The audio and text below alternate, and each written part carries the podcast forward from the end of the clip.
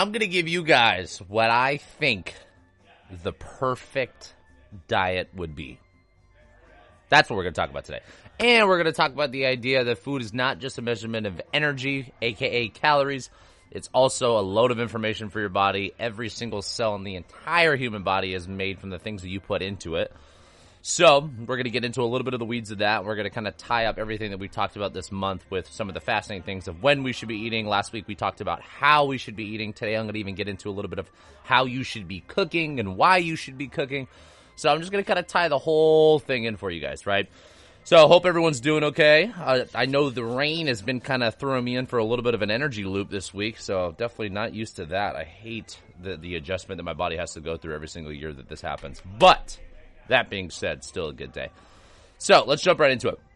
So we talked about in week one kind of the whens, the fasting protocols, and why removing snacks and helping to mitigate blood sugar is such a kind of key component to weight loss and fat loss and just, you know, energy levels and health overall. And we kind of talked about a little bit of some of the details of like how we should be eating on, you know, why eating vegetables first and proteins and fats first um, is another great way and kind of a little trick to help mitigate some blood sugar. Obviously, you know, forcing you to get some of the better foods in first.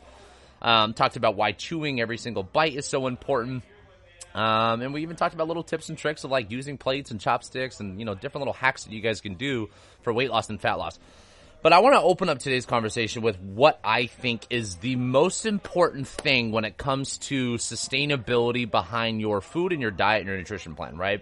I think one of the biggest things that I've seen just with clients in general, and I, I definitely went through this myself and nowhere near perfect either, is we're very, very disconnected from our food nowadays because so many of us, especially during the pandemic, because we were all, you know, ordering through DoorDash and ordering things to go. So we're not even getting the experience of sitting down in a restaurant, right? So you would hope that during a pandemic you get a lot more people cooking, but it still surprised me how many people were still eating out and ordering to go.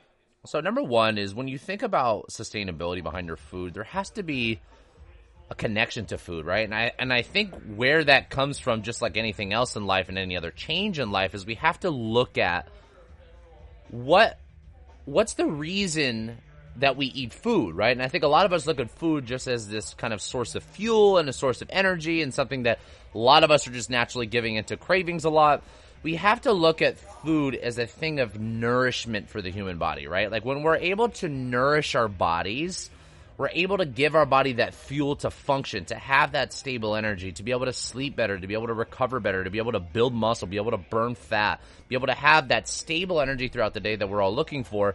That's a huge piece, right? So, Here's one thing I will tell you guys, and this is something that I learned when I was kind of starting to meal prep myself. I used to meal prep every other Sunday. Right? And what I learned about meal prepping on Sundays is I would cook a whole week of food, right? I would cook a bunch of protein, you know, a bunch of rice or potatoes. Obviously, I would try to do vegetables a little bit more day by day. And I would realize by the time I got to Wednesday, I was like, ugh, I'm over this food. I'm, I'm tired of eating the same thing. I'm tired of eating like a robot. So, one of the things that I've actually switched to from a meal prep standpoint is I've actually learned to kind of just cook like at night for the next day and that obviously that current dinner meal, right? So instead of me cooking, you know, five, six, seven, eight, nine, ten meals, I'm only cooking two meals, right? I'll cook a dinner and I use those leftovers as my meal for the next day, right? And when it comes to breakfast, that's generally something that I think probably is one of the easier things to do at home that requires less work and less time which is why I like to kind of have dinner or lunch prepped, and obviously dinner I cook at home, right? So here's the thing: when you guys go to the grocery store, one of the things that I would encourage everybody is always stay on the perimeter, right? Buy things that are produce like vegetables and fruits. Um, obviously, all protein, animal protein, so your fish, your pork, your steak, your chicken, your whatever. Because um, all the things that are in the kind of center aisles of the grocery store, those tend to be the packaged foods, right?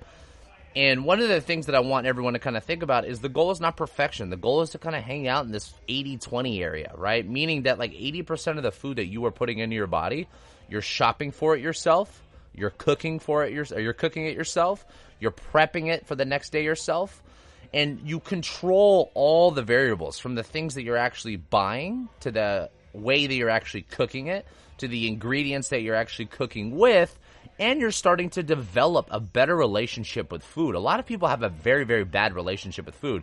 And it's kind of weird to hear that when people hear that because they're like, well, what do you mean relate? I'm, I'm not dating my food.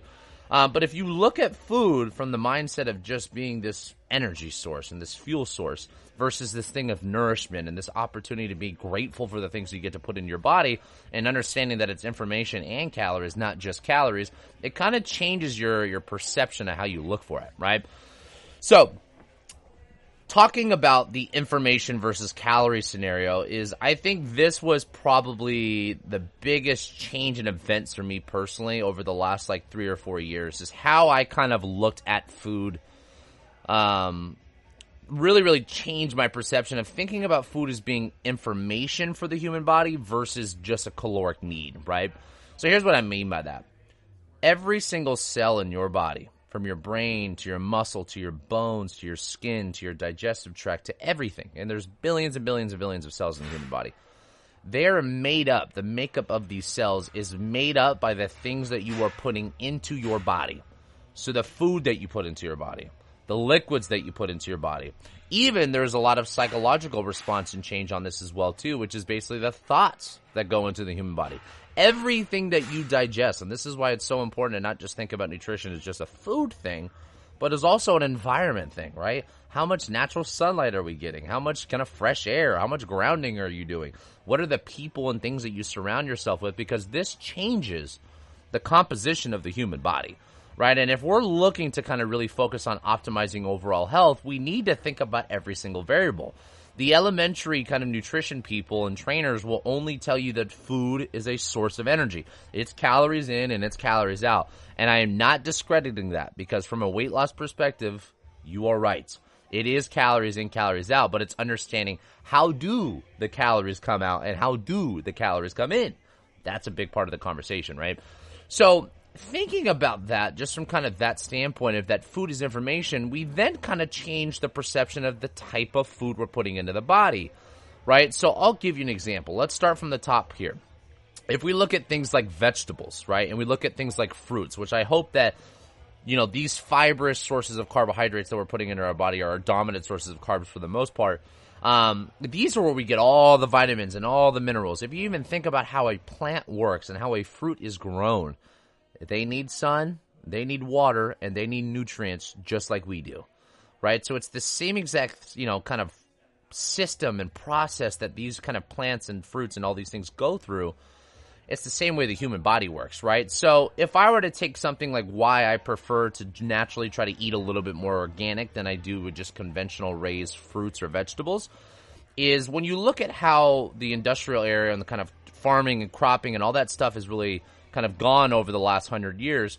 We're spraying these things with herbicides, pesticides, germicides, all the sides, right? And what that allows us to do is obviously get rid of some of these bugs and some of these bacteria and some of these things that what people forget that these plants and fruits really actually kind of thrive on in a sense as well. But also understanding that pesticides, if I were to take in like drink some Roundup right now, it will destroy the bacteria in the gut. And your gut is made up by trillions of cells of bacteria, good and bad. But if you're taking a lot of things that have the same exact herbicides, pesticides, and germicides in the foods, and assuming that most people don't even naturally wash their fruits or vegetables, you're taking in that same stuff. So even just starting with that kind of opening kind of statement, there's, yeah, starting with things that are a little bit more organic. When you look at protein, right? There's grass fed versus pasture raised. There's wild caught fish versus farm raised. Um, you know, there's cage free chicken, poultry, whatever things versus obviously kind of industrial cropped and, you know, all these kind of animals being stuck in kind of a camp. We want our food to not just be what it's eating. You know, food is not what you're taking in. It's also what is your food eating. That's going to be a big thing, right? Like I always kind of, this is a really weird example, but if we were cannibals, I would much rather eat a human that's had stress free life, that had a great life, that you know, ate good things, that took care of their health, because that tissue and that thing that I'm taking into my body is just going to be that much more healthy itself. So, coming to kind of this protein example now is yes, you should be trying to focus as much as you can on getting grass fed on getting cage free, on getting wild caught. You know, the fish can get a little dicey sometimes because obviously there's a lot of these microplastics and heavy metals. But at the end of the day, we want our food to be as close to its natural source as possible, right? So when we when we eat foods that are as close to its organic state, right, and these foods that lived a naturally happier life, you're getting better nutrients, right? Like I'll give you kind of the steak analogy. If I were to have something like grain fed um, steak versus grass fed steak, you'll actually see more fat on a grain fed steak, right? You'll actually see that the fat content's higher, the omega 6 content's higher. On the grass fed, it's a little less fat. You'll even see the coloring of the fat's different. The omega 3 ratio is a little bit better.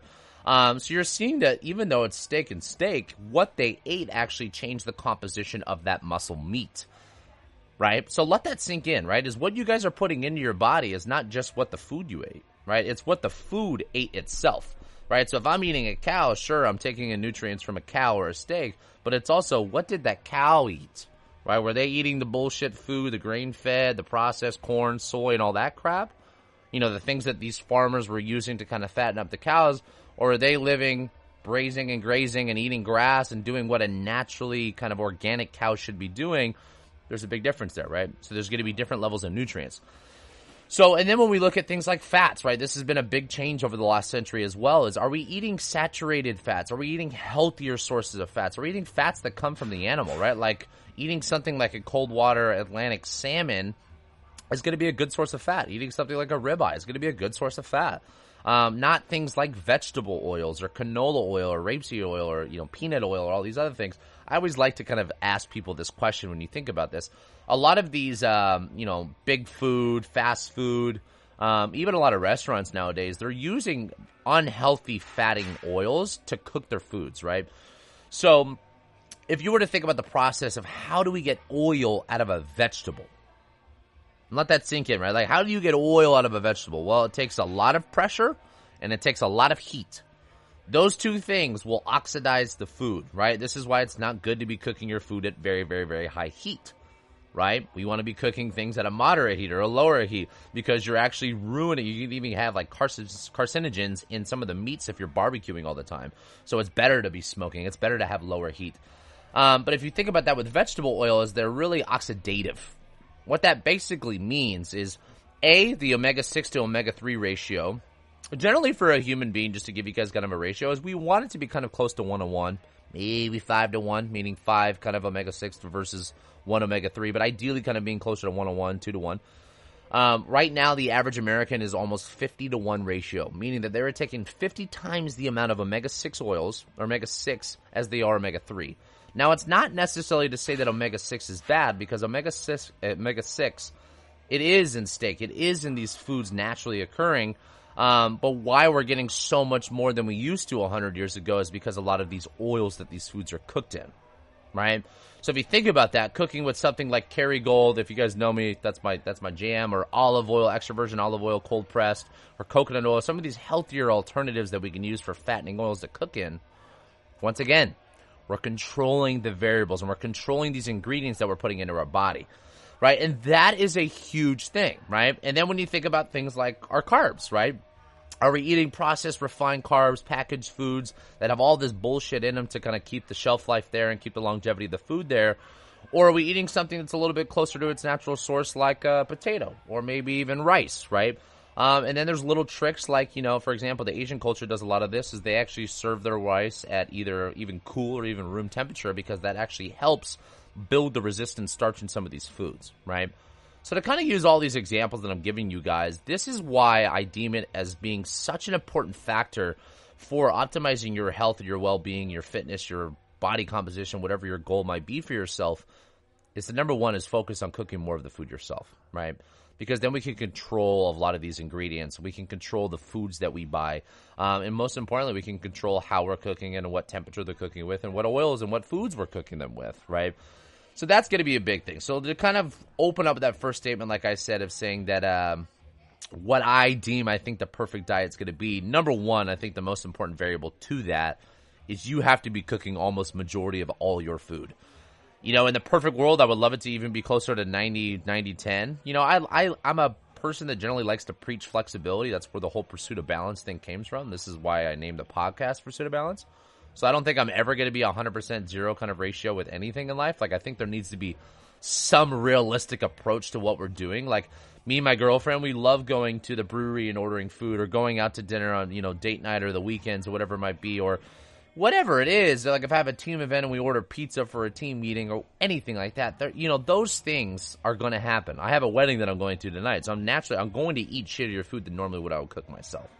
That's okay. But am I doing the other 90, 80 or 70% myself and am I doing all that work myself? That's going to be a big piece, right? So, number 1, is focus on cooking more of your food, right? And so to just to kind of just peel off that conversation more is when you guys go to shop for your own food, you can shop once a week, right? I'm going to give you guys what I've learned over the last I don't know. I would I would say the last 3 or 4 years I've really gotten really good at it. Um, I've always kind of been cooking my own food, not probably not as frequent or as much as I am now. Um, but I'm going to try to give you guys what I think is the most sustainable way to do it. Because here's the thing naturally humans are just they they choose the path of least resistance, right? We're naturally inherently no one likes this word. We're a little bit lazy. That's okay. So let's understand that before we go to actually kind of build structure and build a plan. So number one thing is when we look at cooking our own foods, we always like to think about getting fresh produce, so fresh vegetables, fresh, you know, herbs and spices, fresh fruits. And then we look at proteins, right? And I'm obviously once again, I don't I don't understand uh, or coach the vegetarian, the vegan diet as well as I do kind of the own diet that I have for myself. So when I say animal proteins, I'm not disregarding that you can't get proteins from plant sources. I'm just kind of using my own personal example because it's easiest to talk about. Um, but when we look at proteins, we look at okay things like steak or pork or poultry like chicken and turkey. Um, I love seafood, so fish, shellfish, um, anything like that. Those are going to be what we deem our animal sources of protein. Um, and like I've said in previous podcasts, naturally we're going to get some reoccurring fats from there. But then the next thing would be kind of what are our sources of fat? So those could be things like that oils that we cook them in. So that could be grass fed butter. That could be extra virgin olive oil, cold pressed. That could be coconut oil. That could be even avocado oil. Um, and those generally, you know, even beef tallow. I'm trying to think of any other ones that are used. Ghee, um, obviously, which is just clarified butter you know, these are going to be the fat sources that we cook with and or top our foods with, and that's generally where we get some good sources of healthy fat. And then the carbs, to be honest with you, I personally, when I'm doing most of my cooking, only stick to two carbs. It's either potatoes, or kind of potato family, so that could be sweet potato, white potato, red potato, yellow potato, squashes even maybe kind of fall in that, and then rice, right? And I generally like jasmine rice, and that's all I do. So those are kind of the two main sources of carbs. If I'm eating any, like a sandwich or pasta or you know things that maybe have those kind of more processed, refined carbs of any sort, not that they're necessarily bad or good, um, I'll do that and kind of call that my 20% when I eat that at a restaurant. So when you shop for your food, I'm going to give you the easiest trick for protein. There is a bunch of different companies out nowadays that do these monthly deliveries of protein, right? So we use a company called ButcherBox in our house, and we've been using it for for probably three years now. Um, I love ButcherBox. It has been a freaking game changer for cooking at home because it just makes it so much easier. So I order a bunch of steaks. I get ground beef. I get uh, ground turkey. We get black cod. We get wild caught uh, salmon. We get scallops. Um, we get chicken breast. I'm trying to think if I'm missing anything. But we, I mean, we get a lot. We get like pretty much everything that we can possibly get from there. Um, the only thing that we probably ever buy protein wise is if we get like shrimp or lobster, kind of things that are a little bit more of like a special occasion cook, because we, we don't do those really that frequently. I would say. Um, the cool thing is I throw everything in the freezer. And then every single morning that I leave for work, I take whatever I'm going to cook for that night and I just throw it in the sink. Just let it thaw for the day. And then when I get back, that's the protein that I'm cooking. Now, if you're someone that lives by yourself, then you can cook for two or three, right? If you're someone that lives with a boyfriend, girlfriend, husband, or wife, or even roommates if you're cooking with, you can cook for a family of four or five. So what I basically am saying here is double the order of what you cook right? Because if you double what you cook, then the next day you bring all those leftovers, right? So protein's going to be number one for me. Is something that you guys should probably just get a company that does a monthly delivery because a the pricing's better, b the quality's fantastic because you're removing the middleman, right? You getting I get grass fed everything, uh, I get pasture raised, I get cage. Uh, the only thing like obviously from grocery store is like we get eggs, um, and then our vegetables and fruits. I get wild caught fish. I get like it's all great stuff too when it comes to the actual quality of what we're getting, which is amazing. Uh, and it just makes life so much easier because every day I come home, I'm like, cool, I know what I'm going to cook, and the only thing I need to cook is going to be the vegetables and the starch of the day. Simple, right? So when we go to the grocery store, I would I would give my girlfriend more credit than me on this one. She probably does eight or nine out of ten times she goes to the grocery store. The only thing we're really shopping for is going to be vegetables, fruits, herbs and spices, maybe. Um, obviously, eggs, um, wine in our household for sure. Um, that's not something I would necessarily encourage people to have, but whatever. Um, and that's it, right? So you can either do this at the grocery store, you can do this at the farmer's market on Sunday. I prefer buying things in season as much as possible. I prefer buying things even local if possible. So this is why farmer's market is my, probably even a better option for people. Um, you know, Whole Foods just tends to be kind of what we're used to, and that's kind of why we do that. So either way works for anybody. Um, the cool thing is then you have the vegetables in the house, right? The, at the at the end of the day, you need to remember your diet is going to be aligned from what you surround yourself with, right? So if your if your husband eats a certain way, or your friends or your coworkers eat a certain way, you're naturally going to be eating more of what they eat. Um, but also think about on the other side. If you are living by yourself or with your family and you have shittier food in the house, naturally you will eat a little bit more shittier food. So you want to make sure that, you know, following this 80-20 law, that 80% of the time we are in the right environment. We are surrounded by the good foods. We have the good snacks if we are snacking, right? We have just the right things that we're surrounding ourselves with, so we just have that much less of a chance of us going off the deep end and screwing up, right? So that makes it really easy. So now you think about like, okay, cool. I got my vegetables and my fruit from the store or farmer's market. I got my monthly delivery of kind of protein or meats or whatever it is. Um, and then every single night, I'm just going to double the order of what I have that I'm cooking for. So if I'm cooking for, if I have five people in my family, then cook for a family of 10, right? If it's just me and my girlfriend, then I cook for four of us. Um, and I always bring those leftovers the next day, and then I make like a quick breakfast in the morning or a smoothie, or that's a day maybe that I only do two meals in a day. Simple, right? Um, that I think so far for me has probably been the most sustainable way to kind of master dieting and nutrition because you control the environment, you control the ingredients, you control how it's cooked. Um, you're eating foods that are just fibrous, that are good sources of protein, and you're topping it some, with some healthy fat. And depending on kind of your diet, your training style, or whatever your kind of goals are, you're adding it with some carbs, right? You're adding some rice or potatoes or things like that. Um, and then the last part to kind of just follow up on that carb statement is that here's a little another hack is when you think about fiber, there's insoluble fiber, there's soluble fiber, um, and then there's also a thing called resistant starch. So this is why the Asian culture is so um, so big on this, and this is something that I read about probably a couple years ago that I thought was pretty interesting. Is that when when you have rice or potatoes, when you cook them and you actually let them cool, um, you know they become like it's not obviously when it's cooked, it's almost wet, it's got moisture in it. But when you kind of let it dry out, the resistant starch in the food starts to build up, and that's actually good and beneficial for the gut. And like we talked about, we really want to be paying attention to gut health at the end of the day because that's going to be the thing that's going to be the end all be all for optimal health. So those are even little things that you can do is maybe cook rice for two or three days at a time, put it in the fridge in a big Tupperware, and then you scoop it out when you make your plate for the next day, or you scoop it and put it on your plate for dinner and you reheat it. And yes, you can reheat it. Um, you don't need to make it super, super hot. It's going to help with some of that resistant starch, but then it's like, cool, you have a really, really good, healthy plate. Um, and obviously, there's so many different cooking styles. I'm really talking about today what works for me. It's like there's so many different cultures and there's so many different kind of food choices of preference that every single client and every single person listening to this will have. Um, so finding something that works for you is obviously going to be ideal. Number one. So things that have fiber, things that have protein, things that have healthy fat, and depending on where you're at, are we adding carbs to that meal or that day? Simple, right? Now, number two or number three, whatever I'm at, is then kind of looking a little bit more in the macro, right? Which is then looking at food from more of an aspect of like season by season, how am I eating? And I think this is going to be kind of a really, really big thing for people that no one really thinks about. Everyone likes to think about the day by day or even the week by week, right? Um, in a weekly perspective, something that we see that's pretty popular is someone that, like, you know, if I go out on the weekends and I kind of go off on the deep end because maybe I drink more alcohol or I'm eating shittier food or we're going out to restaurants on the weekend, um, you need to plan accordingly on your Monday through Thursday or Monday through Friday, basically your weekdays, to make sure that you're not going overboard, right? So I'll give you guys a quick example on the week by week example.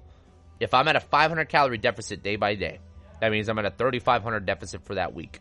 Um, realistically, I should be losing close to a pound, if not more, based off just the numbers and logic there. But if I go out on Saturday and Friday and Sunday and I end up overeating by a thousand each day or fifteen hundred each day because I drank a lot more, I was eating shittier foods or higher, highly palatable foods, then that deficit that you just had is now gone. And guess what? We're back at net zero. And that's where a lot of people get stuck. So yes, you need to think about things more and less of the meal by meal, but then it's day, and then it's week, and then it's going to be kind of month, and then it's going to be kind of season and quarter. So that's one thing is if you are a weekend warrior, plan accordingly for your weekdays, right? But then also, this is kind of something I was talking about at the beginning of today's podcast is when there's weather change, there's also sunlight change, right? And I'm a big believer that we should be eating in according to kind of our geographical location, right? I don't think it makes sense for someone to be having an acai bowl in Sweden, right? Or someone to be eating that when they're in Alaska because they're not getting fresh fruits year round right? If you're eating something closer to a tropical area, right? If I'm eating in, you know, Florida or Mexico or Central America, then yeah, you can have a lot more fruits because you're getting a lot, lot, a lot more sunlight exposure and you're getting a lot more daylight. Um, and these things do affect metabolism and circadian rhythm, and they do affect overall energy expenditure. So you need to pay attention to that. Is where you are also dictates how you eat, right? So if you think about the kind of an Alaska example, like what do a lot of people in Alaska eat is they're eating more cold water fish, they're eating more gamey meat, they're eating things that are closer and connected to the land, and once again that connects you to the land. So I actually like this kind of cyclical approach to eating. Um, once again, I'm going to talk very specific to where we live here in Northern California Bay Area.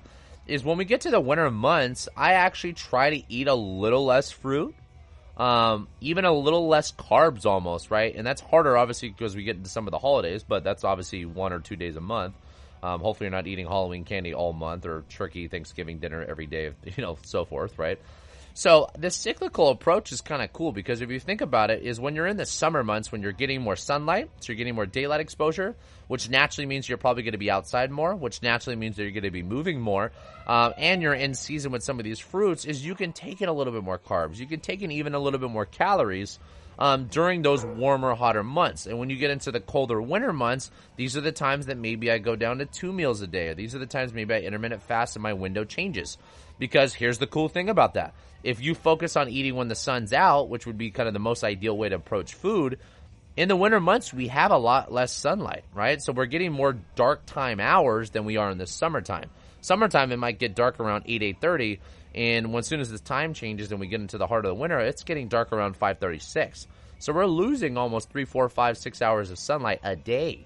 So think about that your food also needs to change with that. So yeah, we're eating a little bit more of these root vegetables, or maybe we're eating, or if it's a vegetables period, um, we're also eating a little more protein and fats. We're almost a little bit more keto-ish towards these kind of colder winter months, right? And what that allows us to do is it helps mitigate month by month, quarter by quarter, and also we're adjusting for the seasons, right? Because when you're eating a little bit more keto, you're taking less carbs in, which is good if you're expending less energy because I'll give you a really good example. Our attendance in our gym goes down during the colder months. Why do you think that is? Well, it's a lot fucking harder to motivate yourself when it's cold outside, when it's raining outside. It's much easier to sit by a fire and sit at home and watch Netflix. And I empathize with that because I had the same exact feeling. I work at a gym, so it's, it's a lot harder for me to make that excuse because I'm obviously already here.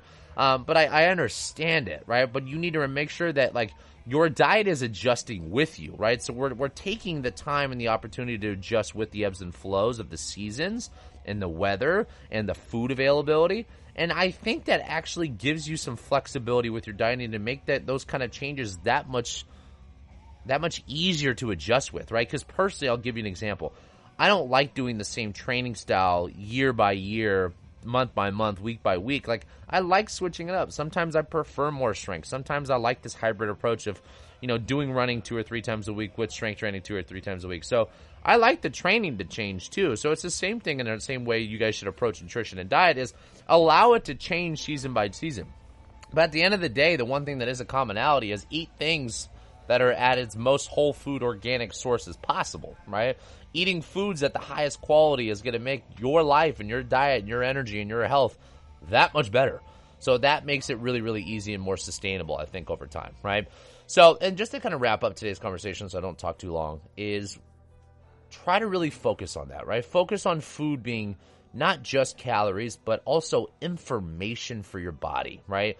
And your body uses this information for different things. Like what amino acids from protein do are different than what fatty acids and fat do right? And what glucose and carbs do, right? So really mitigating and understanding what the goal is. If our goal is to build lean body mass and be as lean as possible, or obviously lean as you want to be, yeah, you need to have enough protein and amino acids coming in, right? When it comes to energy sources, your body has a more sustainable approach to using fats as an energy source.